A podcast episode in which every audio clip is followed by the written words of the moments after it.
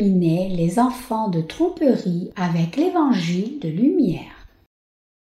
Ésaïe 1, 21, 31 Quoi donc? La cité fidèle est devenue une prostituée. Elle était remplie d'équité, la justice y habitait et maintenant il y a des assassins.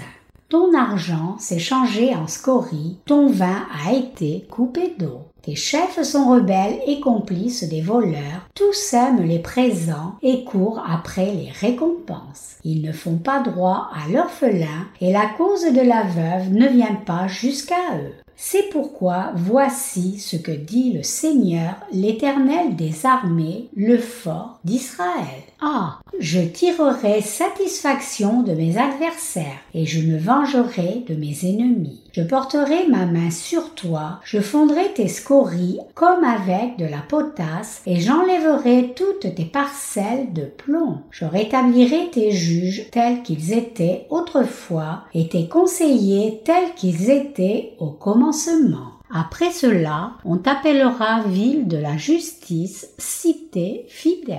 Sion sera sauvé par la droiture, et ceux qui s'y convertiront seront sauvés par la justice. Mais la ruine atteindra tous les rebelles et les pécheurs, et ceux qui abandonnent l'Éternel périront.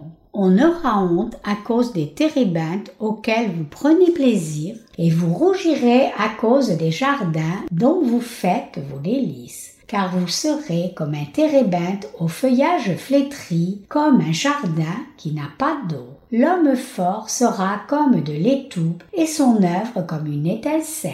Ils brûleront l'un et l'autre ensemble et il n'y aura personne pour éteindre. Il pleut dehors. La pluie est un signe du printemps. Je voudrais faire le culte dehors de temps en temps. Les fleurs sortent dans les villes du sud, mais les fleurs de notre ville sortent tard parce que nous avons un temps froid. Dimanche prochain pourrait être le moment parfait pour faire un culte en plein air. Nous venons de lire Ésaïe 1, 21 à 1, 31. Ces jours-ci, je prêche souvent sur le livre d'Ésaïe. J'ai l'impression de regarder un film à chaque fois que je lis le livre d'Ésaïe. Tout film a-t-il une intrigue? Pour moi, l'œuvre de Dieu s'est déroulée dans la nation d'Israël comme une parfaite histoire dans un film. Les Israélites ont servi les veaux d'or qu'ils avaient faits. De plus, ils ont même brûlé de l'encens et se sont inclinés devant ces idoles qu'ils avaient façonnées dans le bois. Dieu a vu leur idolâtrie et leur a dit qu'il se vengerait de leurs actes idolâtres. Je ne vais pas rester assis calmement après vous avoir vu me trahir. Je vais me venger sur vous. Je vais me venger de votre trahison pour me sentir mieux, dit Dieu. Ainsi, Israël a été détruit à cause des veaux d'or que le roi Jéroboam avait fait. Bien que les gentils soient restés tranquilles tout en adorant des idoles, le peuple de Dieu a été puni pour son idolâtrie. La seule raison pour laquelle Dieu a détruit les Israélites qui ont adoré des idoles est que l'amour de Dieu était bien plus grand que la mort. Il est écrit dans le Cantique des Cantiques. Car l'amour est fort comme la mort, la jalousie est inflexible comme le séjour des morts. Ces ardeurs sont des ardeurs de feu, une flamme de l'éternel. Cantique des Cantiques 8, 6 le Seigneur aimait tant les Israélites qu'il a décidé de se venger d'eux pour avoir servi des idoles qui ne pouvaient pas les rendre heureux. C'est pour cela qu'il a décidé d'enlever les scories de leur cœur. Les gens reviennent à Dieu durant leur adversité. Nous nous tournons vers Dieu, qui est vraiment digne de confiance et fiable, particulièrement dans nos afflictions.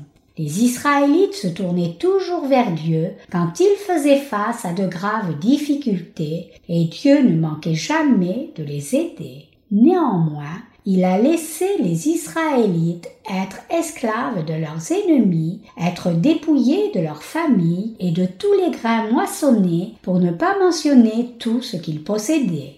Dieu l'a fait pour restaurer son peuple spirituellement. Lisons Ésaïe 1, 25, 27 d'une même voix. Je porterai ma main sur toi, je fondrai tes scories comme avec de la potasse, et j'enlèverai toutes tes parcelles de plomb. Je rétablirai tes juges tels qu'ils étaient autrefois et tes conseillers tels qu'ils étaient au commencement. Après cela, on t'appellera ville de la justice, cité fidèle. Sion sera sauvé par la droiture et ceux qui s'y convertiront seront sauvés par la justice. Sion, ici, désigne l'endroit où le temple de Dieu était bâti. Afin que les Israélites aient la foi correcte, ils devaient d'abord voir leurs péchés remis par la justice de Dieu. Simplement, ils devaient se détourner de tous leurs chemins erronés et mettre leur foi en Dieu à nouveau. Ils devaient choisir les sacrificateurs seulement dans la maison d'Aaron. Ils devaient choisir les serviteurs du temple parmi les descendants de Lévi. Ils devaient aussi servir Yahvé Dieu comme le seul vrai Dieu. Les Israélites devaient écouter la loi de Dieu. Ils devaient recevoir la bénédiction de Dieu, de la rémission des péchés en offrant des sacrifices selon le système sacrificiel que Dieu avait établi pour eux. En d'autres termes, ils pouvaient recevoir les bénédictions seulement quand ils acceptaient la bénédiction de la rémission des péchés que Dieu avait promis de donner selon la juste loi qu'il avait établie par le système sacrificiel. S'ils n'avaient pas cru en Dieu selon la juste loi établie par le système sacrificiel, alors ils n'auraient pas pu se détourner de leur idolâtrie et du service de ces veaux d'or et ils seraient encore sous la condamnation de Dieu. À cause de cela, Dieu a dit que ceux qui veulent se tourner vers lui et veulent être bénis doivent être remis par la justice. Quiconque revient à Dieu sera alors racheté par la justice de Dieu. La relation avec Dieu sera alors restaurée par la foi en la bénédiction que Dieu les purgera de leurs péchés et sera leur Dieu. Il n'y aura plus de pillage par les ennemis, mais seulement la protection de Dieu et les bénédictions resteront pour ceux qui reviennent à Dieu. Donc, il y a un avertissement de Dieu dans le livre d'Ésaïe que si les Israélites ne reviennent pas à Dieu, il les jugera et accomplira sa volonté. Dieu montre clairement qu'il accomplira certainement seulement sa volonté. Dieu dit qu'il restaurera le système sacrificiel et fera que seuls les descendants de Lévi rempliront leur devoir sacerdotal. Il dit aussi qu'il serait béni seulement quand il servirait Dieu en le reconnaissant comme créateur de l'univers entier. Autrement, personne ne serait béni. C'est le même message pour nous aujourd'hui. Les chrétiens d'aujourd'hui veulent aussi recevoir les bénédictions quand ils croient en Jésus. Beaucoup de gens veulent être bénis par Dieu. Ils le veulent vraiment. Cependant, le problème, c'est qu'ils ne reçoivent pas les bénédictions de Dieu quand ils mènent une vie de foi qui souhaite les bénédictions. Ils vont sans la protection de Dieu au milieu de leurs moments dangereux. Ils vivent vraiment sans l'aide de Dieu dans leurs besoins ou leurs souffrances. Pourquoi est-ce ainsi? C'est parce qu'ils ont remplacé Dieu par des veaux d'or. C'est aussi parce qu'ils ont arbitrairement changé la loi juste et miséricordieuse du système sacrificiel selon leur vouloir. Jetons un coup d'œil à ce qui ne va pas dans le christianisme d'aujourd'hui. Le peuple d'Israël enfreignait la loi que Dieu avait établie.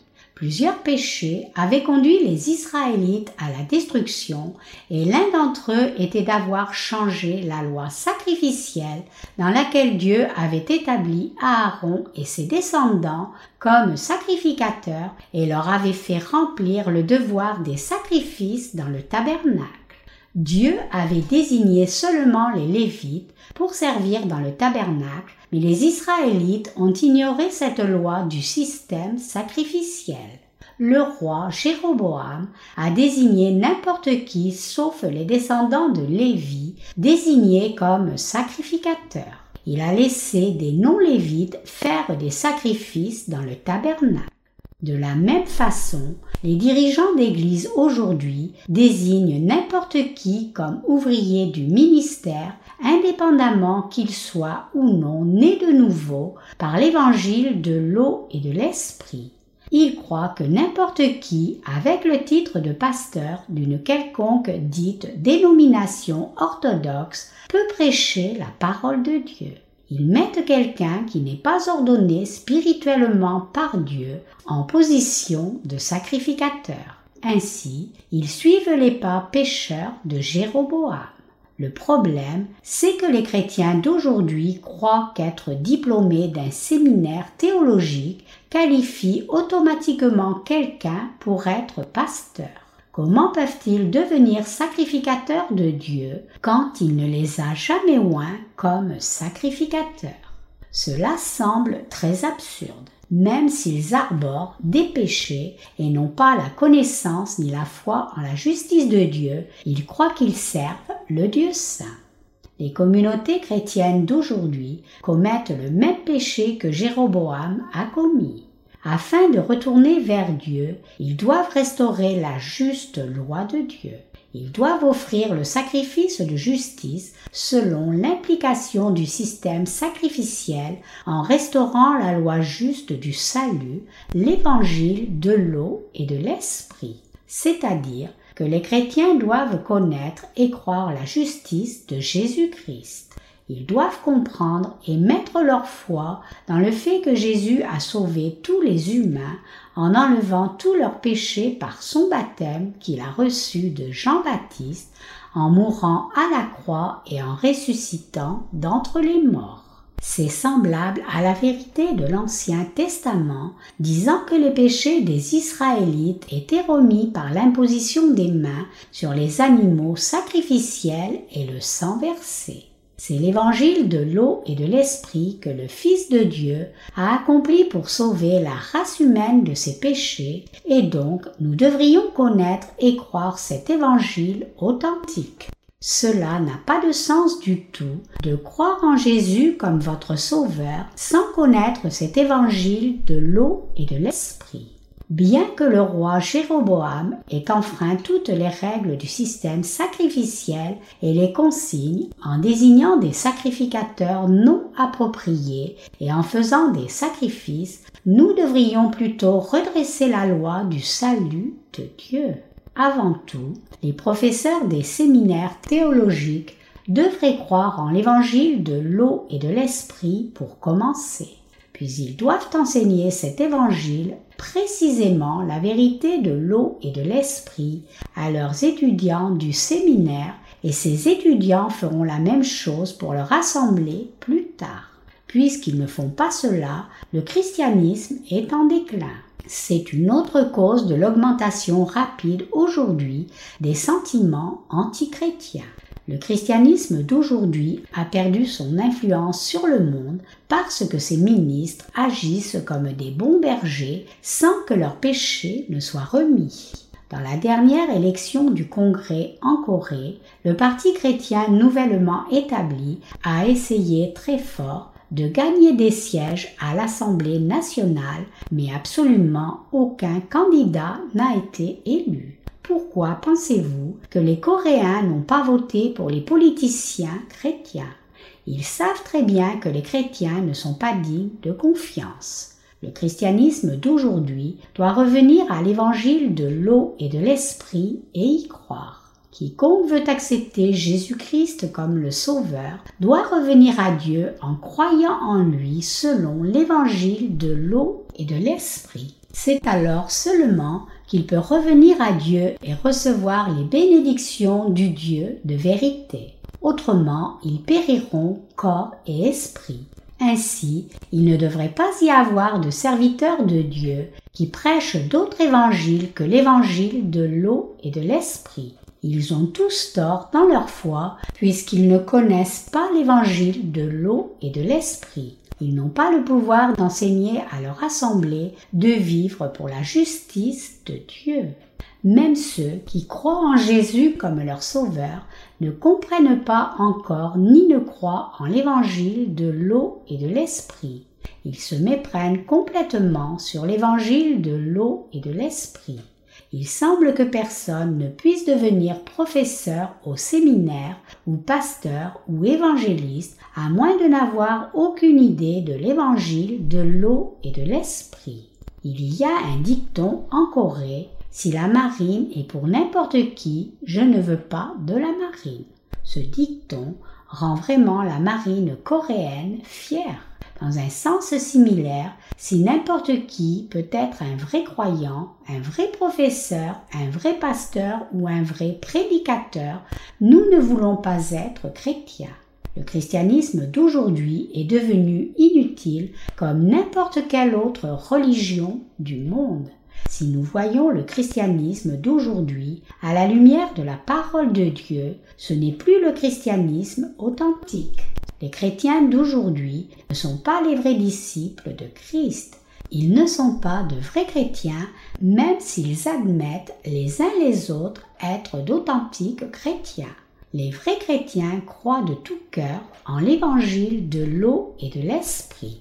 Dites-vous que vous avez des péchés dans votre cœur, même si vous êtes un pasteur ou un professeur de séminaire ou un docteur en divinité. Croyez-vous qu'il n'y ait personne qui n'ait aucun péché? Dites-vous que tout le monde a du péché Si oui, alors vous n'êtes pas un vrai chrétien.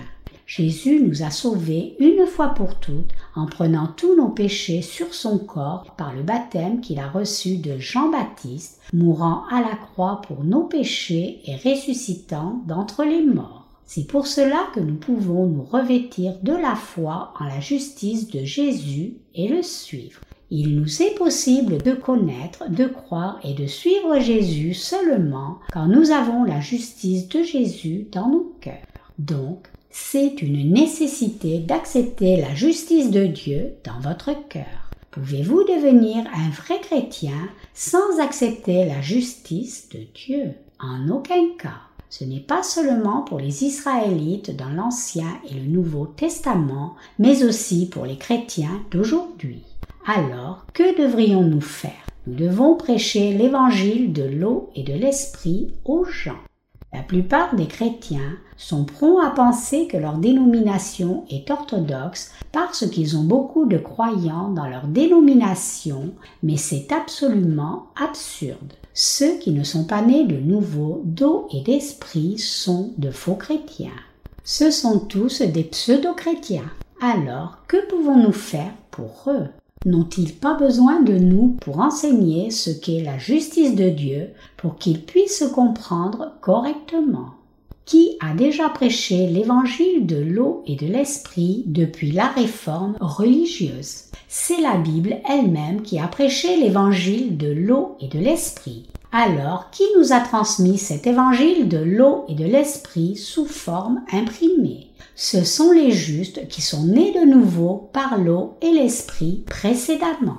Maintenant, nous prêchons cet évangile exact de l'eau et de l'esprit dans le monde entier. Nous partageons aussi cet évangile authentique par le ministère de la littérature. Ceux qui prêchent le sang de la croix seul pensent qu'ils sont des croyants orthodoxes parce qu'il n'y a personne d'autre que nous qui prêche l'évangile de l'eau et de l'esprit dans sa forme pure. C'est pitoyable que les chrétiens d'aujourd'hui croient seulement au sang de la croix seul pour leur salut, ne connaissant pas l'évangile de l'eau et de l'esprit. Cependant, leurs péchés ne partiront pas, peu importe combien ils ont pu croire avec ferveur au sang de la croix seul. Il devrait donc savoir et croire que Jésus a été crucifié parce qu'il avait été baptisé par Jean-Baptiste.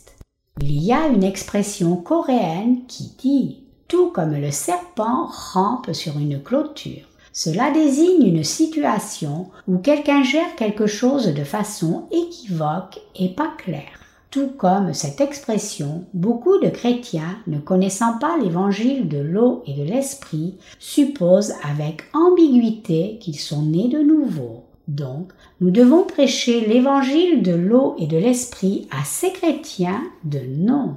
Si nous ne prêchons pas, comment peuvent-ils connaître l'évangile de l'eau et de l'esprit? Nous devrions donc prêcher l'évangile de l'eau et de l'esprit aux chrétiens de nom d'aujourd'hui et leur dire qu'ils ont été trompés en servant des. Nous devons leur enseigner que les chrétiens d'aujourd'hui servent les veaux d'or en mettant leur foi en de fausses doctrines. Nous devons leur dire que cette foi idolâtre au veau d'or leur a été transmise et qu'ils sont, sans le savoir, tombés dans la destruction à cause de cette idolâtrie. Qui peut leur dire cette vérité? Vous et moi qui avons l'évangile de l'eau et de l'esprit le pouvons. La communauté chrétienne entière de ce monde sert maintenant un demi-évangile et les veaux d'or qu'est-ce qui serait plus réjouissant qu'entendre leur profession de foi en l'évangile de l'eau et de l'esprit et leur confession sur la façon dont ils avaient tort dans leur foi dans les veaux. S'il y a beaucoup de gens qui prêchent l'évangile de l'eau et de l'esprit, nous pourrons faire une pause plus souvent dans la prédication de cet évangile. Le fait est que si nous ne prêchons pas l'évangile de l'eau et de l'esprit, il n'y aura personne pour nous remplacer. Nous semblons être les seuls qui font cette œuvre précieuse aujourd'hui. Heureusement, nous ne sommes pas seuls maintenant. Nos partenaires dans notre pays et à l'étranger ont prêché cet évangile diligemment aussi. Nous devons toujours assembler nos forces pour continuer de partager l'évangile de l'eau et de l'esprit. Dieu a dû se sentir si frustré quand il a vu les Israélites servir ces veaux d'or. Même nous, nous sentons comme cela quand nous regardons les chrétiens d'aujourd'hui servir des veaux d'or. Ceux qui servent les veaux d'or condamnent leur assemblée en l'aveuglant par la loi de Dieu. Leur assemblée, qui est privée de l'évangile de l'eau et de l'esprit, est oppressée dans leur cœur et leur corps. Ils n'ont ni reçu la rémission des péchés, ni ne connaissent la justice de Dieu. Autrement dit, ils ne connaissent pas l'évangile de l'eau et de l'esprit par lequel Dieu nous a sauvés, nous humains, de tous nos péchés. Cela décrit l'état des cœurs de chaque chrétien aujourd'hui. C'est pour cela que nous leur prêchons l'évangile de l'eau et de l'esprit. Mais si nous ne prêchons pas l'évangile, pouvons-nous être considérés comme des saints vrais et fidèles qui mènent une vie de foi correcte? Si nous ne prêchons pas cet évangile, nous ne vivons pas notre foi. Je vous dis que le christianisme a déjà été ruiné. Le problème, c'est que les chrétiens pensent toujours qu'ils augmentent en nombre ils ne réalisent pas qu'ils ont servi les veaux d'or. Ceux qui servent les veaux d'or privent les autres chrétiens et nous font travailler plus dur dans la prédication du vrai évangile. Nous ne travaillons pas pour faire connaître nos noms aux gens. N'est-ce pas vrai? Nous prêchons l'évangile de l'eau et de l'esprit parce que nous ne pouvons que le faire. Si nous essayons de nous vanter de nous-mêmes, serons-nous encore capables de rester là? Ceux qui essaient d'impressionner les autres n'ont rien d'impressionnant dans la vraie vie. Par contre, ceux qui sont remplis de grandes vertus n'essaient jamais de se mettre en avant. Même s'ils n'essaient pas, leur grandeur se verra. Seuls ceux qui n'ont rien de vertueux en eux essaient d'impressionner les autres. Autrement, personne ne tourne ses yeux vers eux les chrétiens doivent abandonner l'idolâtrie du service des veaux d'or.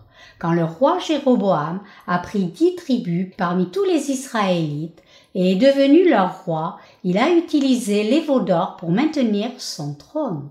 Juste pour soutenir sa royauté, il a remplacé Dieu par les veaux d'or et changé le système sacrificiel même. Aujourd'hui, les pasteurs font aussi que leur assemblée serve des veaux d'or de leur propre fabrication pour garder leur position intacte. Ils font encore que leur assemblée apporte des offrandes vers eux qui ne connaissent pas l'évangile de l'eau et de l'esprit. C'est parce qu'ils ont besoin de ces veaux d'or pour satisfaire leur envie matérielle. Ils enseignent à leur assemblée de fausses doctrines parce qu'ils peuvent ainsi continuer d'obliger leur assemblée à servir les veaux d'or seulement quand ils sont strictement liés par la loi. Le Seigneur n'a-t-il pas enlevé nos péchés par l'évangile de l'eau et de l'esprit une fois pour toutes? Oui. Où et quand? N'a-t-il pas enlevé tous nos péchés par l'évangile de l'eau et de l'esprit? N'a-t-il pas dit en Jean 19, 30, tout est accompli. Quand il est venu sur la terre il y a deux mille ans. Jean-Baptiste ne s'est-il pas écrié en désignant Jésus Voici l'agneau de Dieu qui ôte le péché du monde. La Bible ne dit-elle pas que Jésus a pris tous les péchés du monde en étant baptisé par Jean-Baptiste? Tout comme le bouc émissaire de l'Ancien Testament, le Seigneur est venu sur la terre dans la chair humaine pour s'offrir lui-même comme un sacrifice sans défaut en portant tous les péchés de la race humaine par son baptême. Jésus-Christ est le Fils même de Dieu. Dieu n'a-t-il pas promis d'envoyer son Fils comme propitiation pour les péchés du monde? Jésus n'est-il pas le Sauveur promis qui devait venir? Si tout cela est vrai, comment quelqu'un qui croit en la justice de Jésus peut-il arborer du péché dans son cœur? N'y a-t-il pas des idolâtres aujourd'hui des veaux d'or qui trompent leur assemblée juste pour exploiter toujours plus l'argent des assemblées? Les gens ne devraient plus être pillés par ces dirigeants chrétiens plus longtemps. Comment les gens peuvent-ils vivre à l'aise sachant que le monde va périr bientôt? Les catastrophes naturelles menacent la Terre de façon sans précédent et tout sera détruit à la fin.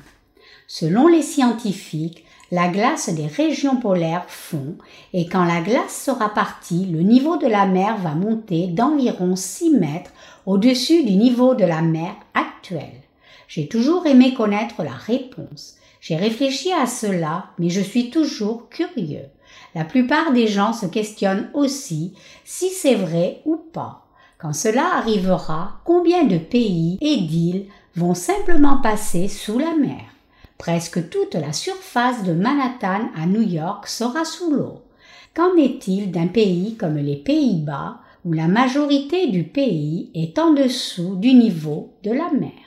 Le pays entier sera sous l'eau et presque toutes les villes côtières, y compris Sokcho City en Corée, disparaîtront. Quand la ville sera inondée, les gens devront trouver refuge dans des lieux élevés comme le mont Sorak. Les gens survivront seulement s'ils trouvent des endroits élevés où rester. Busan et d'autres villes de la côte vont aussi disparaître. Même des catastrophes naturelles plus énormes nous attendent. Pluie, raz de marée, tornades, tremblements de terre, tsunamis et épidémies viendront très certainement. Le monde entier est perturbé par la grippe aviaire. Le monde approche la destruction. Le monde est en grand besoin. Un tiers de la population mondiale va mourir de faim. N'est-ce pas un signe de destruction imminente? Mais en dépit de cela, les gens ne se soucient pas et vivent à l'aise. Après avoir réfléchi aux réponses un moment, je suis arrivé à une conclusion. Les gens peuvent vivre à l'aise même dans de telles situations par les fonctions réconfortantes de leurs hormones. Je veux dire les hormones de nos corps. Les femmes ont des hormones féminines et les hommes ont des hormones masculines. Les jeunes gens produisent plus d'hormones que les personnes âgées. Les hormones sont produites principalement pour le plaisir. Les gens agissent et bougent selon leurs fonctions et la quantité d'hormones qu'ils ont. Le plus grand intérêt des gens est concentré sur leur plaisir. En d'autres termes, les gens vivent par leur instinct. C'est ainsi que les gens peuvent vivre avec un état d'esprit. Je vais planter un pommier même si le monde s'arrête demain. Par l'œuvre des hormones, les gens pensent qu'ils jouiront de leur vie jusqu'à leur dernier souffle. En même temps, le monde tombe en ruine complète. Quand nous étudions les civilisations anciennes, ils avaient des pics et des chutes. Pourquoi pensez-vous que la civilisation humaine est le même cycle de début et de fin? C'est à cause des fonctions des hormones. En psaume 49, 20, il est écrit L'homme qui est en honneur et qui n'a pas d'intelligence est semblable aux bêtes que l'on égorge. quand les gens vivent par leur instinct physique, ne pensant pas à la rémission des péchés, la justice de Dieu ou la mort, et la vie après la mort, ils ne sont pas mieux que des bêtes qui périssent. Jésus ne nous enseigne-t-il pas les mêmes choses? Il a dit que le jour de la destruction du monde sera comme les jours de Noé. Jusqu'au jour de la destruction, les gens vont manger, boire, se marier et se donner en mariage. Leur destruction viendra soudainement sur eux, alors même qu'ils vivent par leurs instincts qui sont incités par les hormones, ne cherchant pas l'évangile de l'eau et de l'esprit. Beaucoup de gens meurent de maladie. Et en même temps, il y a beaucoup de gens qui désirent avoir une nouvelle vie en croyant en l'évangile de l'eau et de l'esprit. C'est une autre raison pour prêcher l'évangile de l'eau et de l'esprit dans le monde entier. Dieu nous a appelés hors du monde pour diffuser l'évangile de l'eau et de l'esprit. J'ai entendu que la mère de la diaconesse Kim est ici à Chuncheon. Quand elle était malade, diaconesse Kim l'a amenée à l'hôpital pour un traitement. Elle a récemment accepté l'évangile quand sa fille le lui a prêché continuellement avec amour. Elle est maintenant dans un hôpital proche. Donc, veuillez aller la visiter et prier et chanter lui des hymnes. Les gens pensent à leur avenir quand ils approchent de leur mort. Ils pensent à l'endroit où vivre après leur mort. Les chrétiens ont été trompés par une foi idolâtre. Néanmoins, beaucoup de gens veulent recevoir la rémission des péchés en croyant en l'évangile de l'eau et de l'esprit. Cependant, ils ne peuvent pas fuir cette foi idolâtre parce qu'ils ont été trompés à cause de leur addiction aux envies. Les chrétiens ne peuvent pas être délivrés de leurs péchés parce que trop d'adorateurs d'idoles les ont trompés. Ainsi, les gens ont été bloqués par des faux enseignants et ils ont besoin d'apprendre l'évangile de l'eau et de l'esprit depuis le tout début. Les gens ont mal appris. C'est pour cela qu'ils périssent. Il est donc impératif que nous prêchions l'évangile de l'eau et de l'esprit pour eux. Nous devons prêcher l'évangile de l'eau et de l'esprit à tous les gens de ce monde et leur enseigner la connaissance correcte de l'évangile. Combien de gens meurent spirituellement? Combien meurent physiquement et spirituellement? Le monde finira bientôt. Les scientifiques disent que le monde fera bientôt face à la destruction. Les croyez-vous? La science moderne est-elle une fiction? Non. Bien qu'elles disent la vérité, les politiciens empêchent les scientifiques de dire la vérité. Les politiciens font pression sur les scientifiques pour qu'ils restent silencieux afin de maintenir leur pouvoir politique. Autrement, ils ont des difficultés à maintenir le statu quo.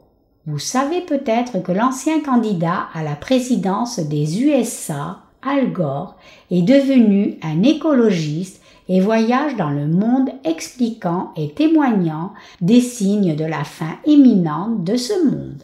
Il ne ment pas. La science n'est pas basée sur des mensonges. La science consiste à expérimenter et prouver des théories basées sur des faits. Donc, nous ne pouvons ignorer même la science. Nous savons tous que nous allons mourir un jour nous pouvons tous voir que le monde va finir aussi. Donc, comment nous préparer à la fin du monde? Nous devrions prêcher l'évangile de l'eau et de l'esprit encore plus diligemment. Jusqu'à quand devons-nous continuer de prêcher l'évangile de l'eau et de l'esprit? Nous devrions le faire jusqu'au jour du retour de notre Seigneur. Nous regardons la destruction du monde qui approche. Vous et moi appartenons à ce monde qui va périr.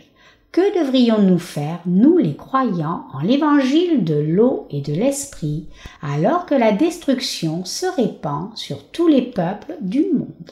Nous devons juste continuer de prêcher l'évangile, même si nous souffrons aussi de ces difficultés. Cela semble-t-il juste que les gens périssent alors qu'ils vivent une vie éloignée de Dieu Nous avons la responsabilité de sauver les pécheurs.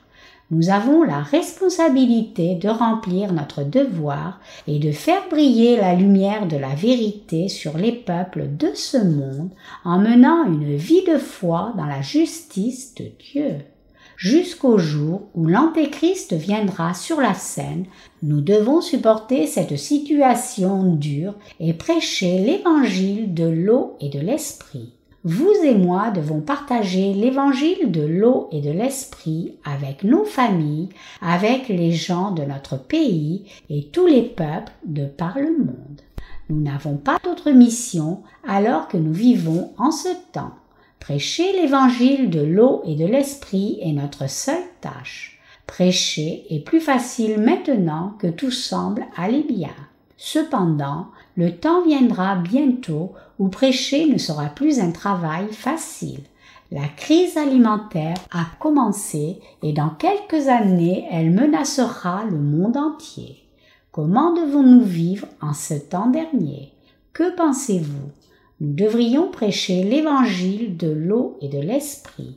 Chaque serviteur de Dieu ne devrait jamais prendre l'habitude d'être paresseux, mais devrait plutôt rester alerte. Vous me comprenez? Le temps est venu pour que nous restions bien éveillés. Alors que le temps passe, nous devons être encore plus vigilants. Pour cela, nous devons faire attention aux affaires courantes, regarder attentivement les nouvelles à la télévision, réfléchir à ce qu'il faut faire et prier pour l'expansion de la mission mondiale. Nous ne devrions plus prier par habitude, mais prier par la foi en ayant les yeux spirituels qui ont une vision de l'avenir. Nous devrions mettre davantage d'efforts dans la publication des livres électroniques alors que nous entendons la nouvelle de la fin imminente du monde. C'est pour cela que j'ai dit à la sœur Jin Suk d'aller à l'église d'Incheon et d'apprendre à télécharger les e-books sur notre site. Évidemment, beaucoup de nos livres sont traduits alors que les e-books ne sont pas publiés aussi vite que la traduction. Nous devrions avoir davantage de sermons traduits en anglais. Nous devons prêcher l'Évangile pendant que nous le pouvons. Une fois que la fin des jours viendra, nous ne pourrons plus rien faire. Il sera trop tard pour prêcher l'Évangile. C'est maintenant le temps dernier restant pour prêcher l'évangile de l'eau et de l'esprit. Le temps viendra où nous ne serons plus en mesure de prêcher l'évangile. Nous devons travailler encore plus dur, bien que nous ayons travaillé dur pour prêcher l'évangile. Même si j'ai mis la sœur Jin Suk dans le travail de publication des e-books, je vais ajouter davantage d'ouvriers pour ce travail si ce que ce ministère fait progresse peu. Combien est-ce confortable de vivre dans ce monde prospère? Il semble plus facile de faire l'œuvre de Dieu un peu quand nous travaillons pour notre propre bénéfice, qui n'est pas en désaccord avec cela. Cependant, nous devons faire l'œuvre de Dieu comme notre priorité absolue, car Dieu nous a désignés comme ses serviteurs. Vous ne pouvez pas prétendre être ignorant en pensant que ce ne sont pas les temps de la fin. En comprenant bien l'époque présente, nous pouvons et devons continuer de faire l'œuvre de Dieu afin de prêcher l'Évangile à ceux qui meurent spirituellement, nous devrions éveiller nos cœurs et rester alertes sans tomber dans l'habitude d'être oisifs. Nous ne devons pas faire l'œuvre de Dieu avec nonchalance par la force de l'habitude. Sauvons les chrétiens et tous les gens du monde entier de tout cœur. Prions ensemble. Prions Dieu de nous aider à sauver le monde entier. Prions Dieu de nous donner la force et la foi pour prêcher l'Évangile dans le monde entier. Nous avons encore un peu de temps pour prier. Prions. Ô Seigneur, veuille sauver les membres de nos familles. Veuille nous aider à prêcher cet évangile à notre famille. Veuille sauver leurs âmes ainsi que leur corps. Veuille sauver d'autres âmes et leur corps dans ce monde. Ô Seigneur, merci pour ta grâce. Nous prions que tu te souviennes de toutes les âmes perdues de ce monde et sauves leurs âmes. Nous voulons que tu te souviennes d'elles, les sauves et les bénisses comme tu le veux. Nous espérons et prions sincèrement que tu leur fasses miséricorde. Seigneur, veuille agir parmi nous. Protège-nous, tous tes serviteurs, soutiens-nous et guide-nous. Travaille à travers nous, Seigneur. Dieu notre Père, veuille nous donner de bonnes occasions de prêcher l'Évangile aux membres de nos familles et de sauver leurs âmes. Veuille répandre une foi forte sur tous nos frères et sœurs d'abord, Permets-nous de délivrer ta justice en y croyant et remplis-nous du Saint-Esprit pour que nous prêchions ta justice avec sagesse. Donne-nous la plénitude de la foi. Garde-nous en santé. Veuille prendre pitié de tout pécheur de ce monde. Veuille avoir compassion de tous les chrétiens de nom et les délivrer. Veuille ouvrir une voie pour que nous leur prêchions l'Évangile augmente le nombre d'âmes qui reviennent à toi. Protège-nous de nos ennemis et garde-nous saufs. Bénis notre travail et nos affaires pour ta gloire. Conduis nos voies, Seigneur.